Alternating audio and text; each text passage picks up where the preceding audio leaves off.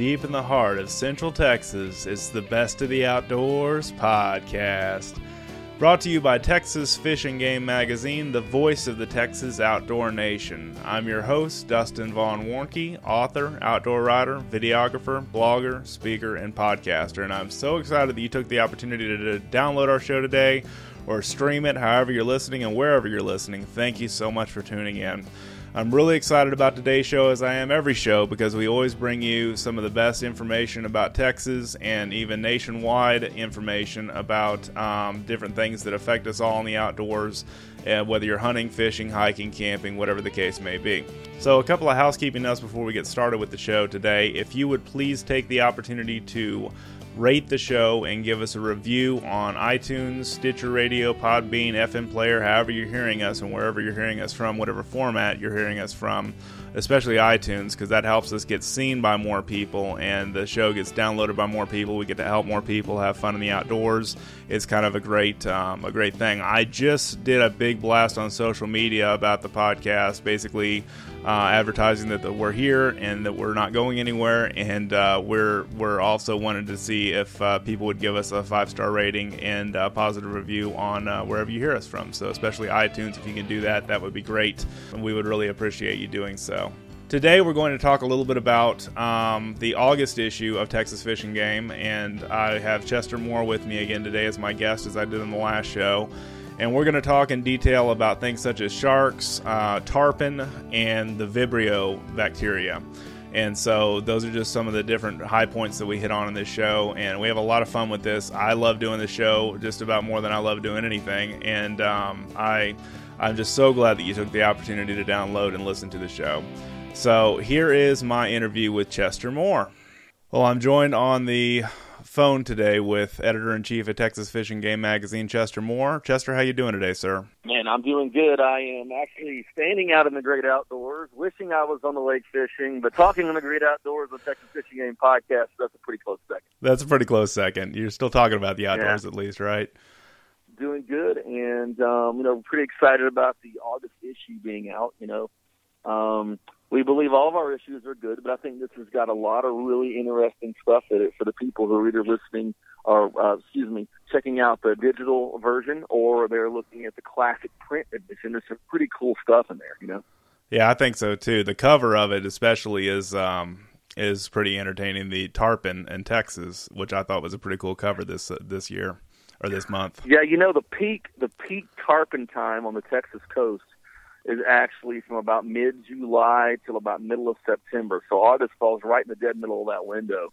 And there are productive tarpon fisheries, which a lot of people really don't think much about, uh, in Port Mansfield, um, around the jetties in the in the near shore Gulf, um, in Port O'Connor, uh, Matagorda area, Port Aransas. I've actually casted tarpon down there at the Port Aransas jetties, and also between High Island and Galveston Island, where some of the biggest tarpon on the whole Gulf Coast live. It's not we don't have as numerous of tarpon population as Florida, but we do have a you know a fairly healthy tarpon population. So that story is basically about nearshore access to tarpon and also nearshore access to some other jumpers, which are black tip and spinner sharks. A lot of fun to catch, a lot of interest in that kind of stuff. So that's kind of how the average guy with maybe a John boat or a kayak or a small bay boat can get into some hardcore fishing action. That's awesome. So when you say you've cast for tarpon, you're actually sight casting. Is that what I'm hearing? Yeah, we were at the Sabine. Uh, excuse me, we were at the Port Aransas jetties. This was back in like 2006, and uh, Nicole McKibben, who worked for the magazine, was in the boat with us, and we were with uh, Robert Shearer, who used to own American Rodsmiths, and uh, we were fishing the jetties for trout, looking for trout, and I see these weird looking fins. It's a, it's a long back fin of a tarpon coming out of the water. Huh. Uh, and I'm like, what in the world is that? And I realized I saw a flash of silver. Oh my, it's tarpon. So we passed for like 20 minutes at them. Would hit nothing. Nicole finally got one of them to hit on the top water, and it hit, and it jumped, and it, you know, it tail walked for a second. It was gone. Um, wow. Um, I've also had a tarpon on my line right out about uh, two miles west of the Sabine jetties in the surf before in a boat. Uh, got into a school of them, had one on my line for about 10 or 15 seconds. And um, so I'm a kind of sorry tarpon fisherman, but they're fascinating creatures, and it's something we're just trying to bring our readers and all of our listeners and everyone who engages Texas Fish and Game some information on how they can score on something that maybe they don't have to take a trip to Florida to do. Talk about a hard fighting fish, right?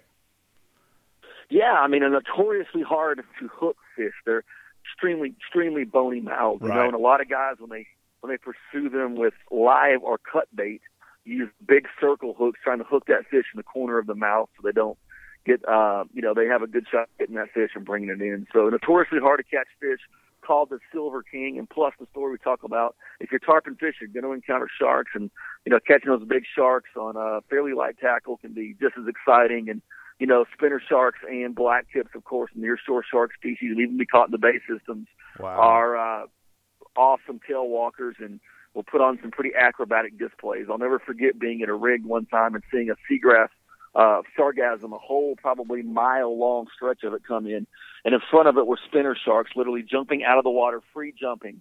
Uh, Oh, my. spinning in the air up to about eight or ten feet in the air. It was just one of those incredible sights that just makes me marvel at God's creation, the opportunities that we have right here on the Texas Gulf Coast. Oh, that's wonderful, man. I mean, what a story. What a sight to see. Yeah, and there's another story in the mag that we're pretty excited about. It's called Encounter with the White Buffalo, and uh, had an incredible, incredible opportunity to um, in, in, encounter a white buffalo doing one of our wild wishes uh, when we were out at uh, at the Wild Ranch you know, headquarters out in in Kerrville area. But um, the story's not just about that; it's also about the history of the buffalo in Texas and how Texas Parks and Wildlife has a rare remnant of a specific genetic of buffalo in Caprock Canyons, and how a Texas rancher and hunter gathered remaining bison herd that was decimated by the war on the Indian tribes and all the market hunting that had happened and to save the buffaloes. The story's the white buffalo is the introduction, but the real heart of the story is how bison have come back even in the state of Texas, and it's a it's a cool little story on on that stuff, you know. That's awesome, man. What an awesome story. Yeah, it's a lot of it's a it was pretty cool. You know, it was, it was just one of those encounters because we had kids with us, and it was a dream come true for me. But also, I love the bison story. So we, we really like in our Texas Outdoor Nation section to engage things that are uniquely Texan. And this this genetic of the state bison herd is a uniquely Texas genetic of uh, of the bison, and it's a uniquely Texan story because a Texan saved the bison in North America. Absolutely. And I mean, that's what what better story than that? I mean, that's great. Yeah, conservation means wisely using our resources. You know, it doesn't mean just decimating and wiping things out. It means harvesting, killing stuff at a level where you can sustain the herd. Renewable resources, like you plant a tree. You know, you're gonna you plant a tree, you can plant uh, that, harvest that tree and take its seed and plant another tree. And so that's kind of what the renewable resources in both the hunting and fishing side of things. And that's why we've been successful in America. And that's why we haven't had any hunted species of game in the last 100 years go extinct. So um, it's because we are promoting sustainable resources, you know? And I, I we've talked about this you and I have before. Even species like the axis deer, you know, native to India, and the black buck native to India. You know, um, the well, let's see, the the axis buck is native to India, isn't it? Am I right? Yeah, India and Pakistan, okay, India, and Pakistan, black, black okay. buck as well, yeah. That black buck. I mean, they're they're larger populations in some degrees here in Texas than there are in their native homeland. Is that right?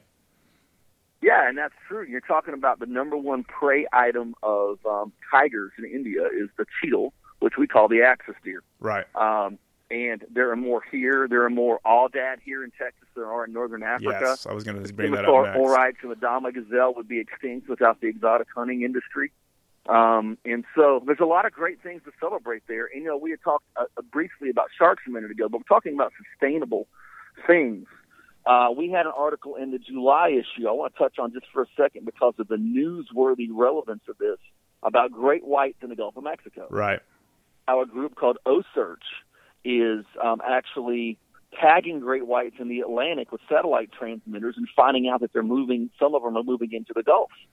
And Wow. uh, Costa, the sunglass company, is is doing a really cool project where they're producing certain merchandise that is benefiting that great white and that shark research by OCEARCH. Now, we'll probably have more information on that in the next podcast, but if you haven't checked it out, go to OCEARCH, O-C-A-R-C-H dot org, OCEARCH dot org, and learn about the amazing work being done, and Costa is a big part of supporting that.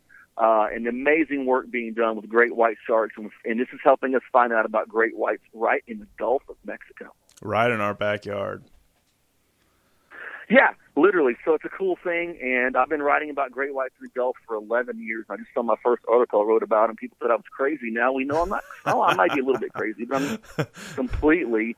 But as scary as the great white is to people, a much, much bigger and to me far scarier threat is something called Vibrio.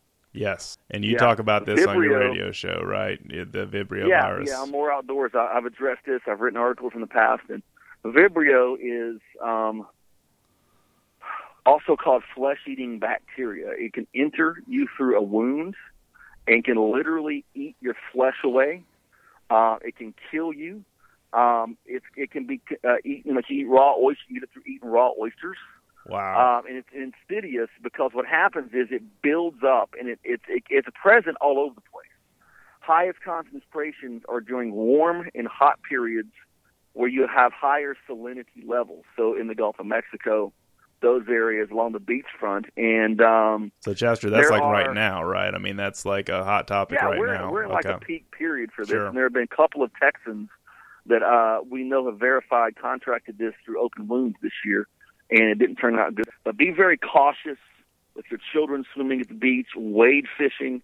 It's not worth it if there's some kind of a wound you can contract Vibrio because you can see a fin coming, you can't see the Vibrio enter, and Right. um, it's a whole lot scarier than the the, you know, the very remote possibility of encountering with Jaws. You know, so. Wow. And so you're saying the best idea for, you know, keeping from contracting this is to have some hand sanitizer, hand sanitizer on board with you to uh, clean that wound if you get one, right? Yeah, peroxide, peroxide, hand sanitizer, you know, something, alcohol, something to clean it out as soon as you get, you know, if you cut yourself. And then if you have any extreme pain or start seeing any swelling or something, get immediately to a doctor. Right.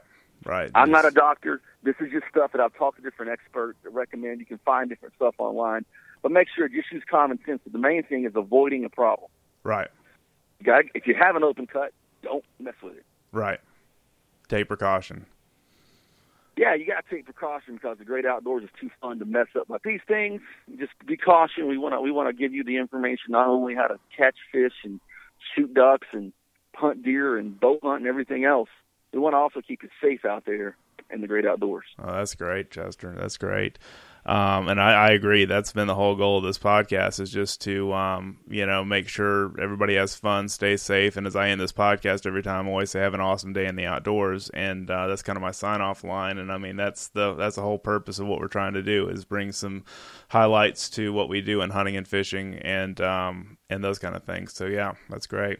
Yeah, absolutely, man. And you know, there's just a lot of good stuff going on. Something I'm going to throw a shameless plug for in here. Sure. is uh, that we have a new video series they debuted at fishgame.com this week, starring yours truly. It's called Department of Wild, Yes. and it is encounters with wildlife of Texas, from the piney wood to the panhandle to the Gulf to the bays and the lakes, everywhere. And it's explaining the in-depth information on wildlife, uh, from things like snake safety to things like uh, this week's debut. We want to help you understand why you use a certain kind of lure, why you hunt on certain days. And this is called the gape width factor. Have you ever heard of the gape width factor, Dustin? Until watching your video, no, sir, I have not. yeah, I mean it's kind of the weird stuff that Chester dredges up. You know, Yeah, my this is good. kind of X files, my X files side of the hunting and fishing world, right? I love it. Um, but what it is is science say the gape width factor is they how they determine how big of a prey a largemouth bass will eat. How wide their mouth is, gaping open, is the size prey that they will that they will eat. right. And what happens is we'll, have to let you watch the video. Make sure you go to fishgame.com, but we'll just give you this tip. If you use one of those like you know ten inch swim baits, right? You might think that's insane. But what you're doing is you're eliminating smaller bass from striking that Right. okay? And you're going to increase your chances of catching the bigger one if you eliminate the small. And that's really the secret, if there's any kind of secret at all behind that. Uh, but the width factor determines some of the things that the um, the bass will eat, and it gives a scientific explanation of why big giant baits are um, are sometimes necessary to produce, you know, to produce the bass of a lifetime. So, and I have you have to watch the video to see my toads in the video. if you've never seen a two pound toad, and that's, that's a, a huge toad, toad.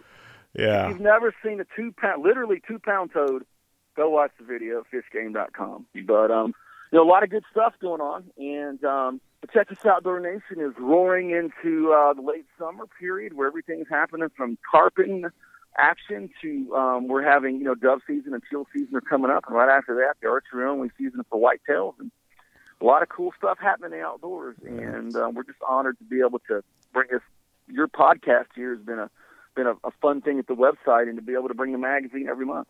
Yeah, that's great. And I mean, the one thing I wanted to mention on the Texas Outdoor Nation is that it's uniquely Texas. It's a new section of the magazine that started back in May. Is that right? The May issue? Yeah, the May. Yeah, in our 34th, uh, you know, I think it's our 34th anniversary, 32nd anniversary. Yeah. Right of of publication. So that's a great thing. And I mean, I love it. I love to read it every month and flip to it and see what's in there because we talk about things such as the YO Ranch or the um you know, whatever's uniquely Texas and uh, some of the different yeah, things. we had a thing about uh, alligators. Yes. Um, and how the, people don't realize the size of that and some of the thing behind that. So it's trying to get people. This month, there's a great, one of the great Texas legendary outdoor writer, Steve LaMascus, on advanced reloading and some yes. of the some of the, the calibers that he's messed with on his various adventures in Texas. So it's very Texas flavored we're either going to have some kind of a Texas writer that can only be born and live in the state of Texas writing it, or we're going to have something so uniquely Texas it's going to blow your mind. So, right. God bless, and everybody out there, stay wild. Well, as usual, that was another good interview, and I love having Chester on the podcast because he is just a ray of hope and light and sunshine and laughter and and everything. Uh, he's our you know humble editor in chief with Texas Fish and Game, but is just a great guy, and I really love having him on the show and uh, love doing what we do on the podcast together. So, again, as I said earlier in the beginning of the show, please go and rate our show. If you like what you hear, um, feel free to email me through the website if you like what you hear, or if you have any questions or things you'd like for us to cover on the podcast in the future. That we've got a great staff of people here at Texas Fish and Game come up with something good. We're going to be broadcasting this show every Thursday, every other Thursday right now um, every two weeks, so bi monthly, twice a month uh, on Thursdays, just to give people an opportunity to prepare for the weekend and get ready for uh, their hunting, fishing, outdoor camping, hiking, whatever kind of trip that they're taking, and uh, just have some good information from this show to help them go out and do that, uh, go out and do just that. So my thoughts again are um, stay healthy. You know, uh, definitely take the advice that we give you on the Vibrio bacteria and. Um, you know the information that we give you on all the all the precautionary things to do. You know, take heed to that and uh, just just go out there and have a great time in the outdoors. You know, that's our whole humble uh, approach with this podcast is just uh, getting out there and uh, enjoying all that God's outdoors have to offer us. So thank you so much again for tuning in. Thank you so much for checking out the show. If it's your first time, thank you so much for hanging in with us, and have an awesome day in the outdoors.